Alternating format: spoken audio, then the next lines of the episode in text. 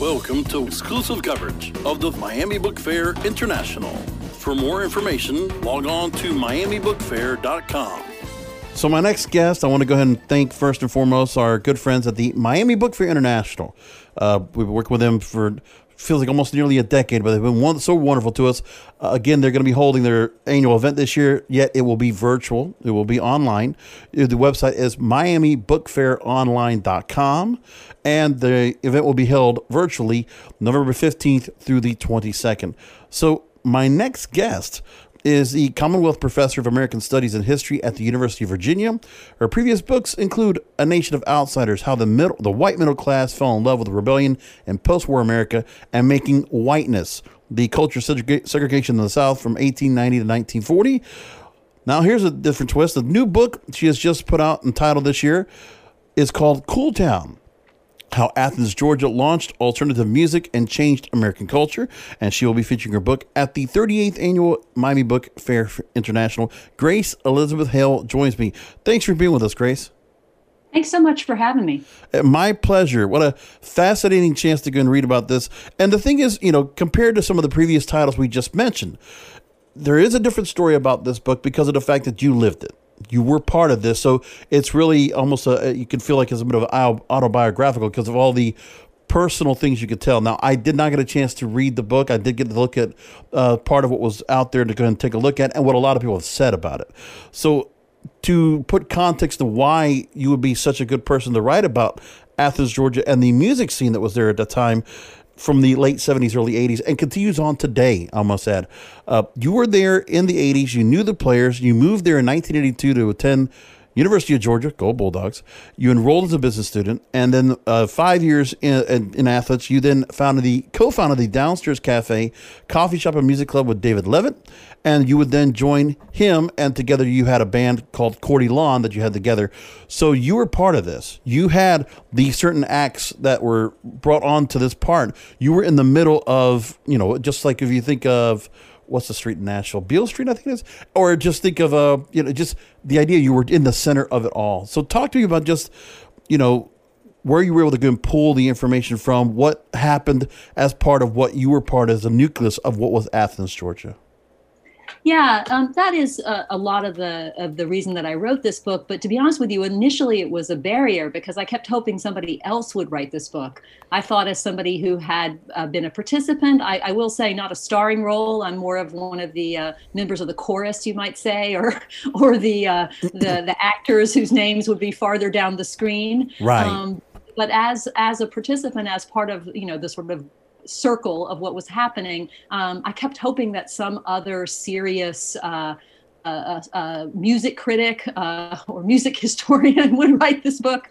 Um, but uh, it didn't happen. And after uh, a friend and really an absolutely brilliantly talented singer songwriter, Vic Chesnutt, who was from Athens, died uh, in 2009, it made me realize that uh, somebody needed to get started interviewing these people that they wouldn't always be around. And so the book is um, a little bit memoir. Uh, it's mostly history and music criticism. It's it's a, not an academic book. It's written for people who love indie alternative music, but there is a little bit of memoir in the story. That really helped me in some ways, though, because when I got started, I at least knew some people to begin to contact.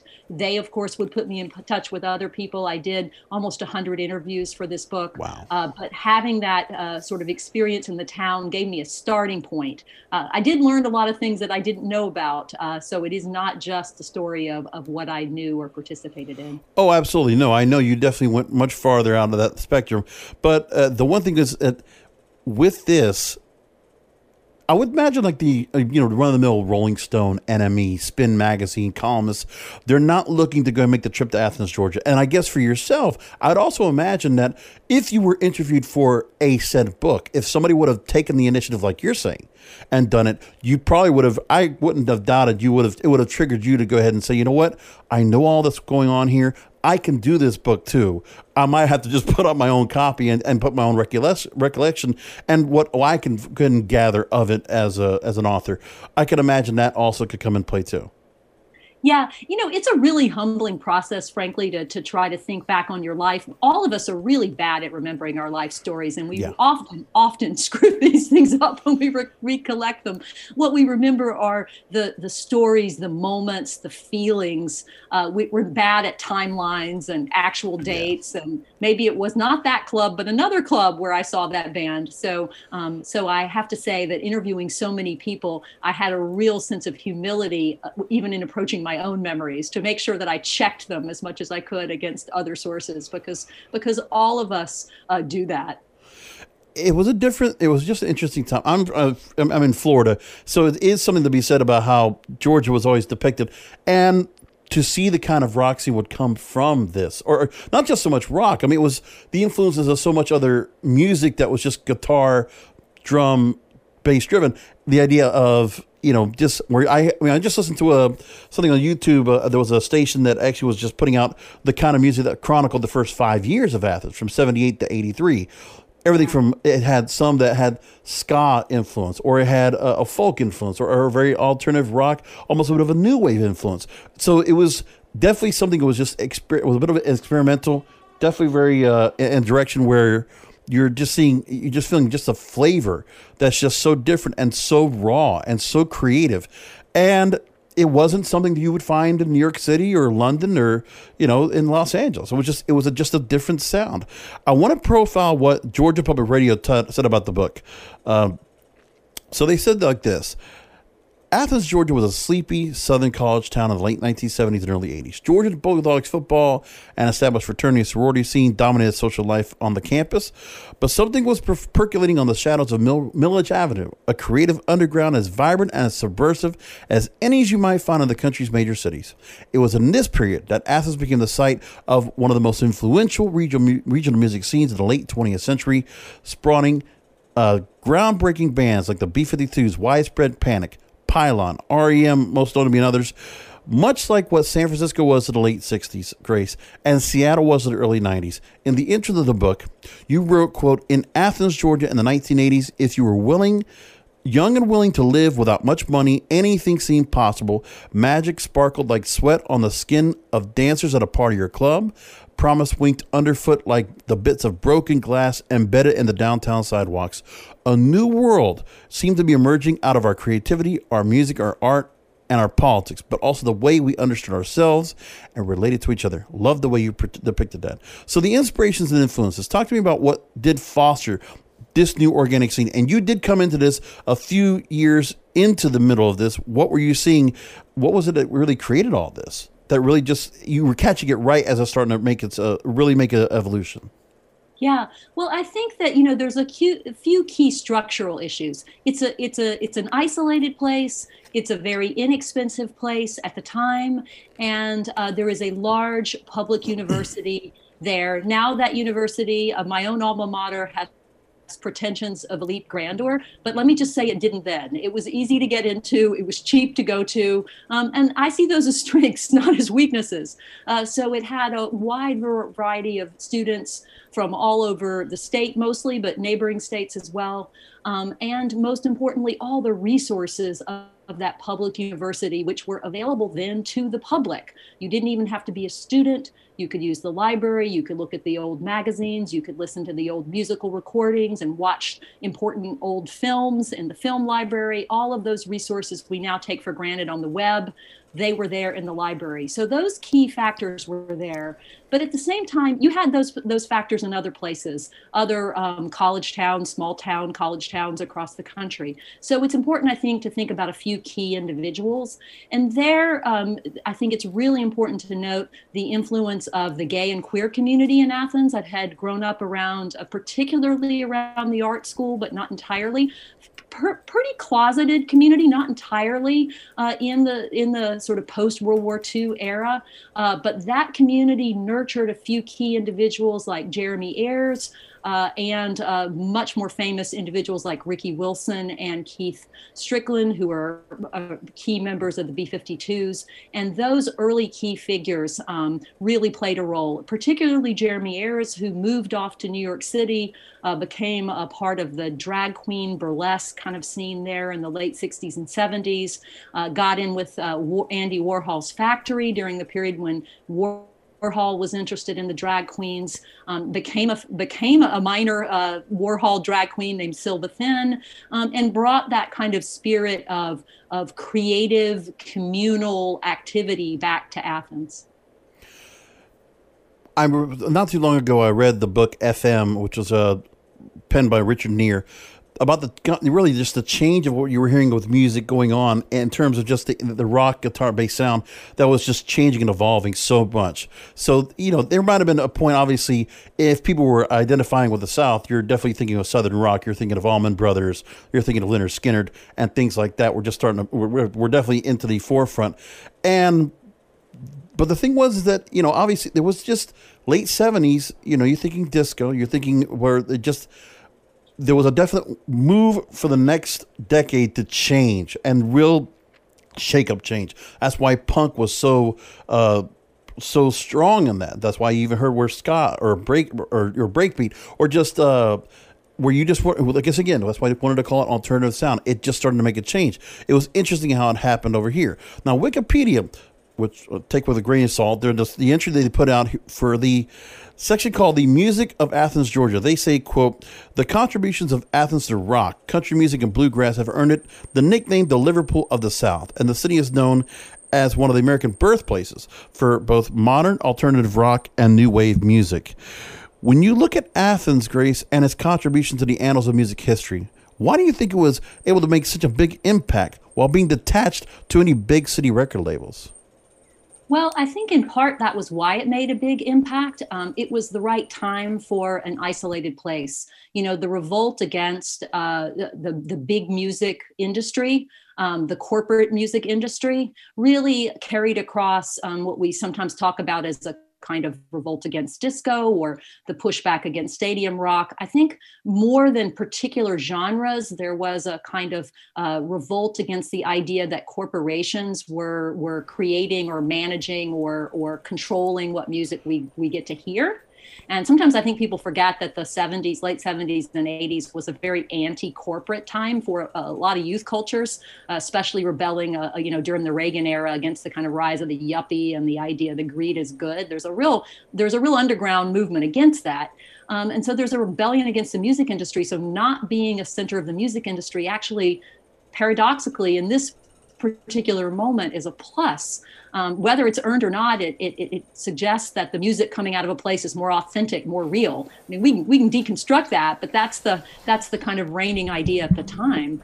Uh, and um, you know, New York folks, music critics in New York are hugely important important in making Athens this music center because they really embrace this idea that Athens is full of all of these. In some ways, it's a kind of a stereotypical dumb idea, but these southern bumpkins that are just like inherently naturally creative and weird and exotic because they're, you know, like some kind of strange gourd growing out of the ground down there, the red clay of Georgia, you know. So there is almost that kind of idea, that kind of stereotypical idea with the music critics, but they're just interested in anything coming out of this place because it seems so exotic, so completely unexpected, unheralded, unimaginable.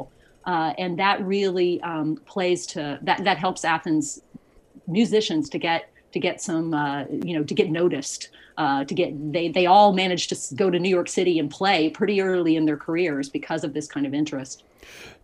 I'm a big uh, radiophile, so my radio history is where I really look at when it comes to music. It's just of course, it just comes together.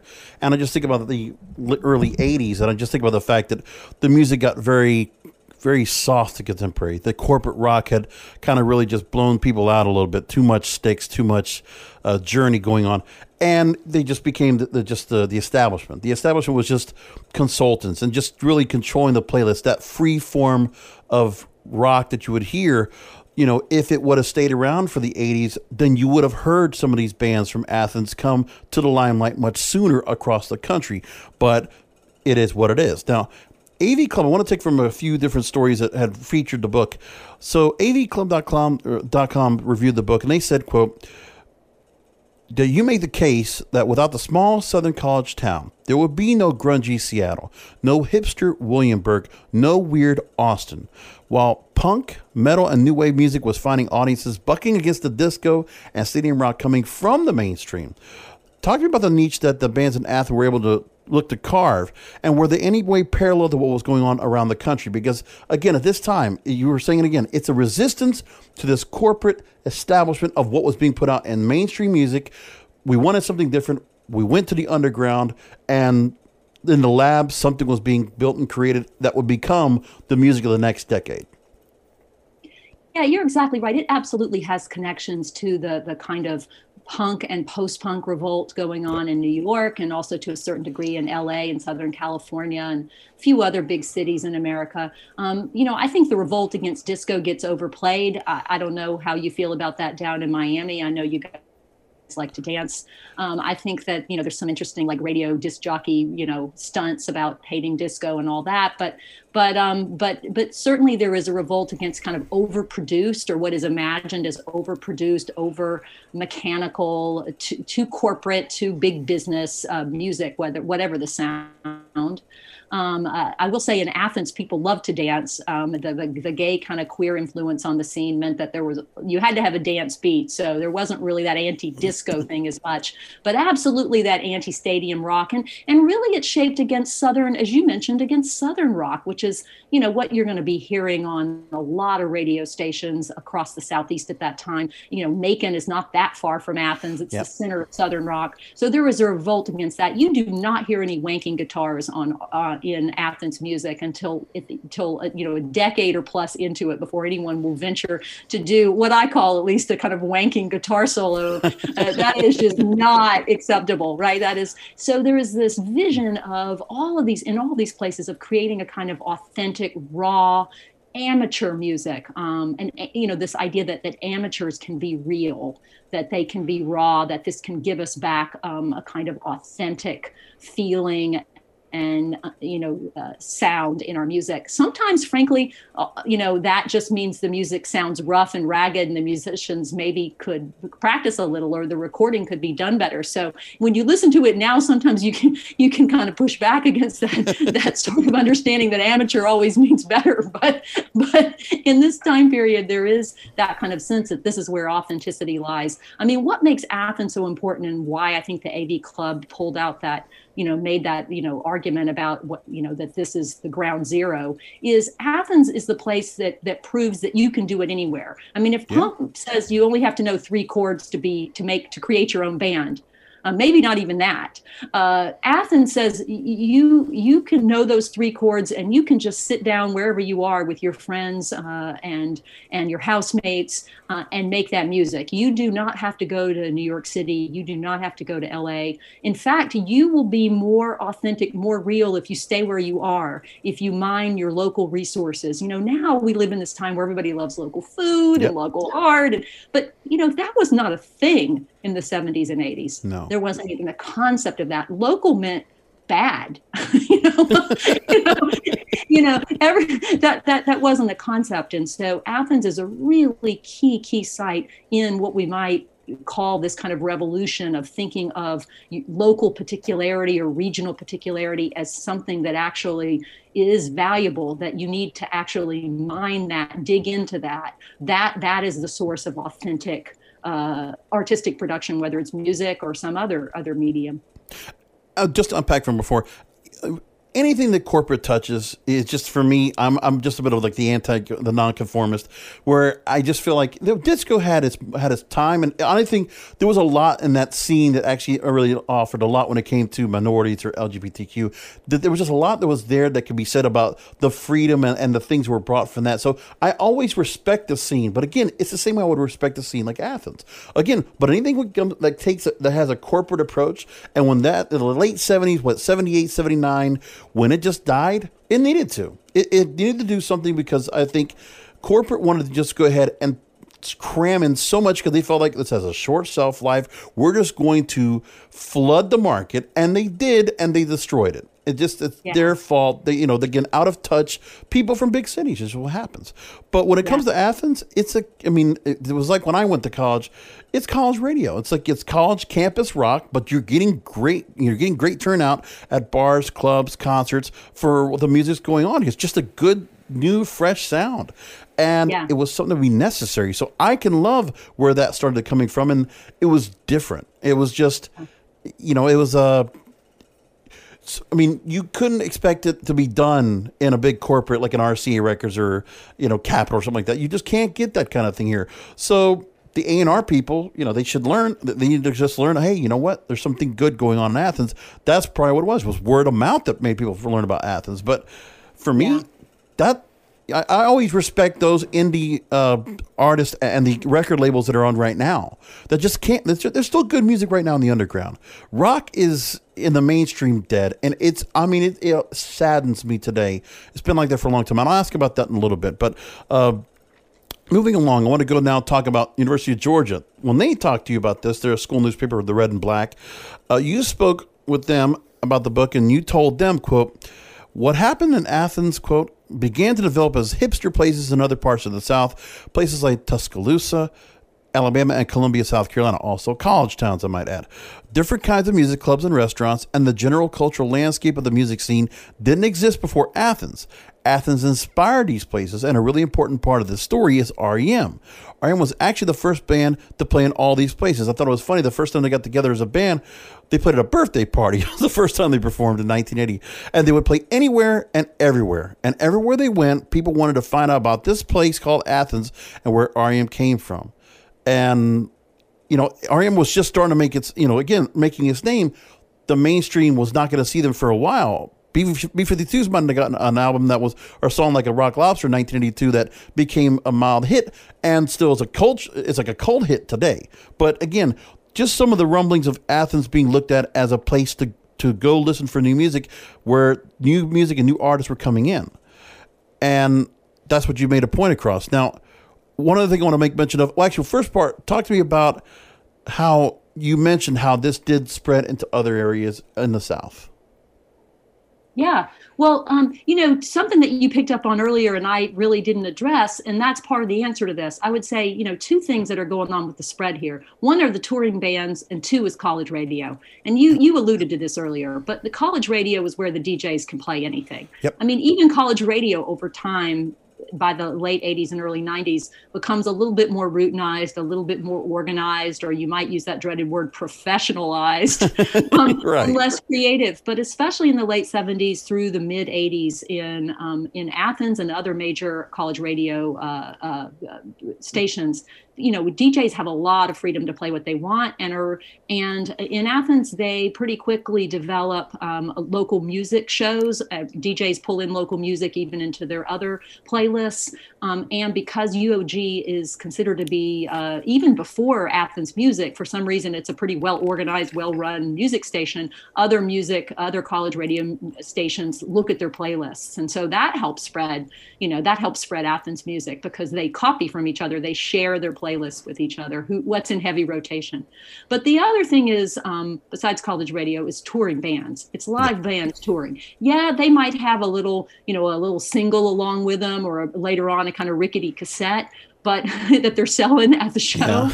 or in local in local uh, you know music shops which of course still exist at that time all yeah. the local music shops and you can buy singles from bands all over the country you've never heard of for you know a dollar or two dollars but mostly it's the live show it's the touring and and rem is absolutely crucial here because they're not the first athens band by a long stretch right. there are many others before them but the other bands we'll just talk about B-52s and Pylon. They some people laugh and say they're commuting to New York. They'll play Athens and then they might play Atlanta.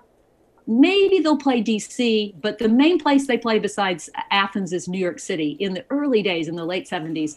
Um, REM comes along these guys will play anywhere and they do. It's part of the REM myth but i researched it. It is actually true. They will play hot dog stands. They will play wow. pizza parlors.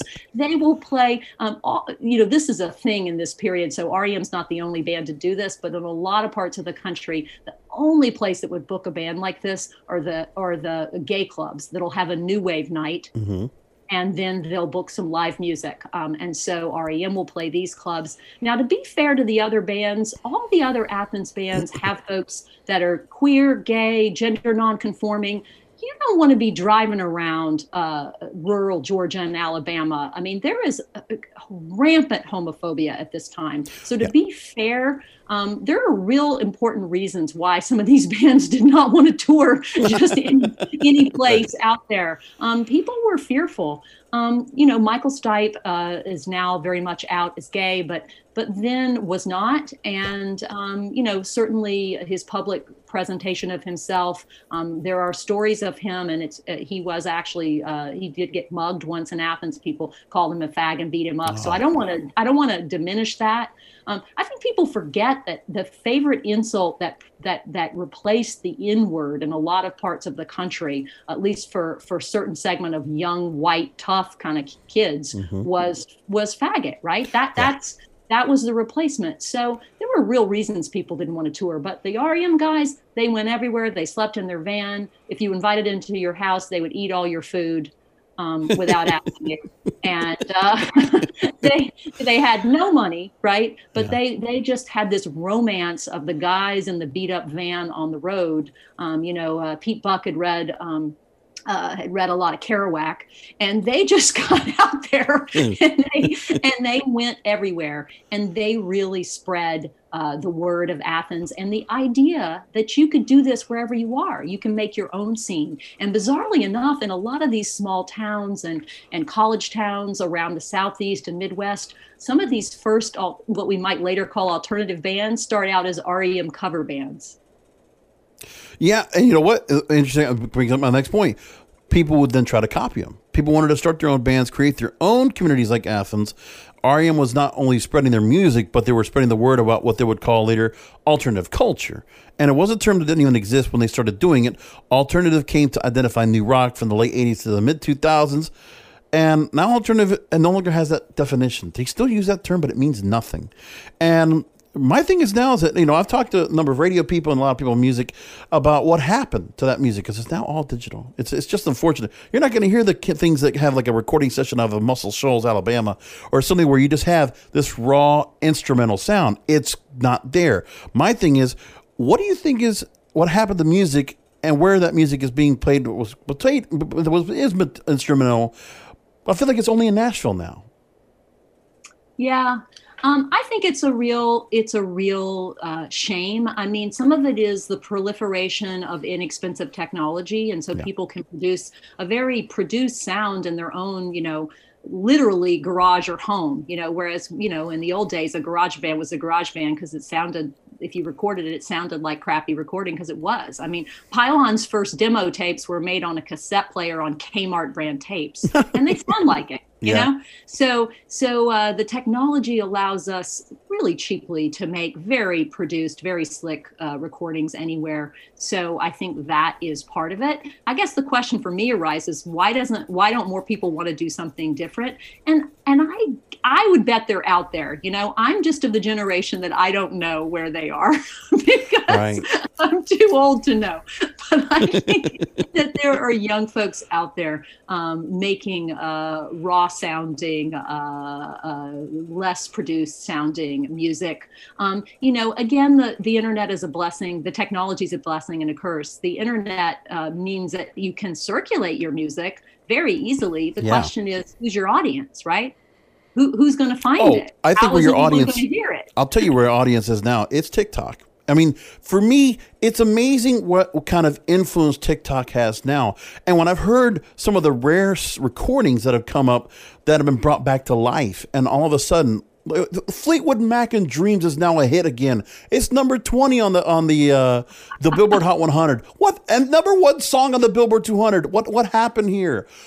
yeah. there is room for this kind of music again. I mean, Fleetwood Mac is a different. That's a super group, you know, one thing. But again, rock, rock, guitar based sound. Like, okay, there is an audience for that. The younger audience can come back and embrace that music again. They don't have to hear some kind of a trap bass sound out of a 808 or some other computer based sound. They can. They will want to hear instrumental. I think yeah. that kind of music can come back, but I mean, it's being held back by the mainstream. It has to be a grassroots mo- movement once again, like Athens, to bring that back again. So you talked to University of Virginia, where we're at now. You're the Arts magazine there, and I want to take uh, take us into a positive as we wrap up the interview. They wrote possibility. It's an idea that keeps coming up on the idea on the pages of Hale's book. You told them, "quote Athens also gave me a way to think about the history of possibility. It's not hard to understand why people fail when they try to make a better world. I wanted to ask a different question. What makes people try? The way music has gotten so digital and so homogenized in many respects, do you feel like there is a time now for more possibility, Grace? I really do. But you know, I think that we're in a really tough, tough moment. I mean, when are we going to be able to congregate together in in crowded, yeah. you know, dirty clubs that don't smell good, um, where the air conditioning isn't working and we're breaking the fire code. You know, I mean, there's yeah. something about that impulse among young people to crowd together um, that the and so much creativity comes out of that. And I think you see that on TikTok. You know, lots of at least early on. Now, of course, it too is being professionalized, but a lot of amateur, you know, creativity really, really on display on places in, in social media like TikTok. TikTok. But I I really feel like um, we need that in-person audience to come come back because that is where you actually meet other producers, other creators um, in ways that are unexpected. I mean, yes, you can meet them through the through through the internet, um, but it's not by chance. You can't you can't catch something that you weren't looking for. It's harder to have the unexpected encounter or the or the encounter with something that you might have thought you hated, but now you you hear something in it. Um, maybe it's again just because I'm older, but I feel like part of the revolution is going to be um, the the underground coming back um, in a in a face to face way. And we were seeing this before the pandemic in the kind of house culture um, house party culture that is really, really vibrant in cities like Richmond, Virginia, um, and other places, um, often again linked to college campuses, young people who don't have money or with clubs. You know, there's not a professional club infrastructure, but there wasn't in Athens either in the beginning. House parties were key. And that was really, really um, thriving in a lot of locations yeah. Before the pandemic. And hopefully that will come back. I think what's going to happen with this pandemic, a lot of things, a lot of entertainment has been shuttered. And there's, I mean, I'm looking about, I got another interview coming up uh, that I'm going to be recording uh, when it comes to what's going on in New York in terms of Broadway being shut down, foreseeable future, at least until summer of 2021 or even more after that. Same thing with movies, just the entertainment that we have. I think if there is a time where it feels like, you know, politics are really in our face, which is always that way, music was always the one factor that if you wanted to break away and escape what was going on and really vent and really just feel all this raw energy and put it into something. Music was that. And you can't do that with machines. You could do that with instruments. You could do that with on on stage performance. I think we're going to get the idea of speakeasies again. I think there are going to be, like you said, these house parties. I think there's going to be this underground movement that's going to come from this and out of the masses. It's going to just go ahead and bring us. There will be an opening of a crossover again, which is what we had in the 80s and 90s of different music that was coming out that we could appreciate. And I think that crossover needs to come back into music again, where it makes it into the charts it makes it into where people could go ahead and find it once again. And there's a rumbling, there's a there's an interest. Okay, this underground movement grows from it, and then it starts up, and then people start attaching themselves again. I feel like this can come from it. Um, I guess the only thing I think is that are there any groups? I mean, would like an REM? Would there be groups like that that? Uh, when they look at the Athens music, Athens music scene now, before the pandemic, it was still somewhat thriving. There was a lot of music going on now. Is there any kind of mentorship going on or anything that can be done in order to just you know get some kind of either music capital or something to just help you know foster and mentor some of these groups so they can make it to somewhere again.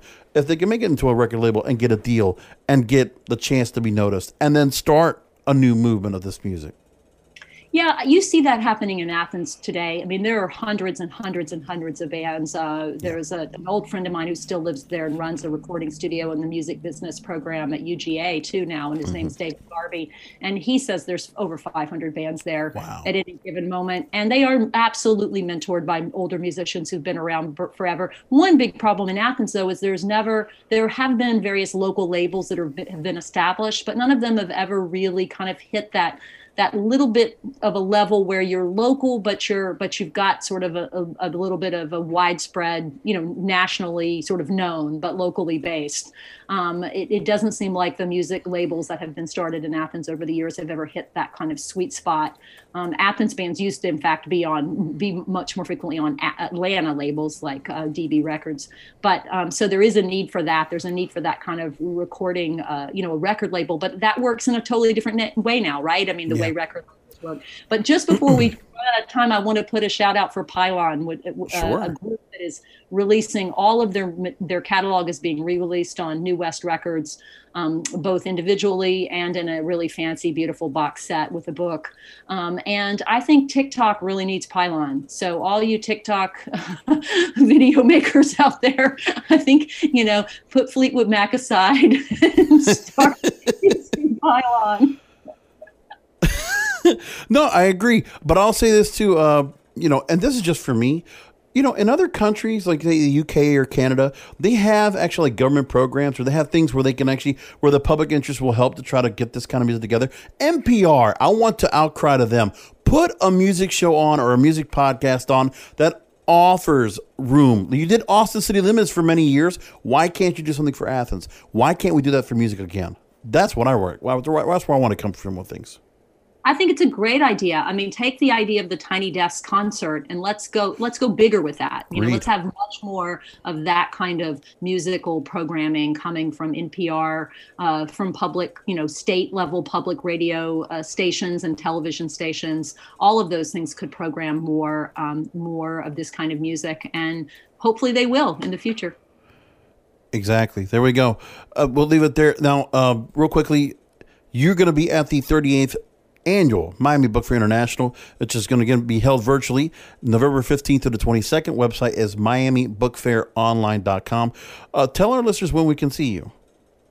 I don't actually know. So you, it's going to be the schedule's coming up, and you'll find out pretty soon yes, I apologize. The materials no, it's okay. pre-recorded, and there's going to be some live Q and A's, but they have not let me know the schedule. So no problem. And I also see your website. You have it. Is your full name Grace Elizabeth Hale.com. Um, and also, where can people go and follow you on social media? Uh, I am on Twitter only. I'm not much of a social media person. I have to right. say, I, Facebook is evil. But I agree. Hale on Twitter if you want to follow me. All right, fantastic. Again, uh, I've been joined by Grace Elizabeth Hale. Again, uh, she is Commonwealth Professor of American Studies and History at the University of Virginia and author of Cool Town How Athens, Georgia Launched Alternative Music and Changed American Culture. Go find the book, grab yourself a copy today. Grace, thank you so much for being with us. Thank you so much for having me. This was really fun. The opinions expressed on this program are those of the guests and hosts and do not necessarily reflect those of webmasterradio.fm's management or sponsors. Any rebroadcast or redistribution without authorized consent of webmasterradio.fm is prohibited.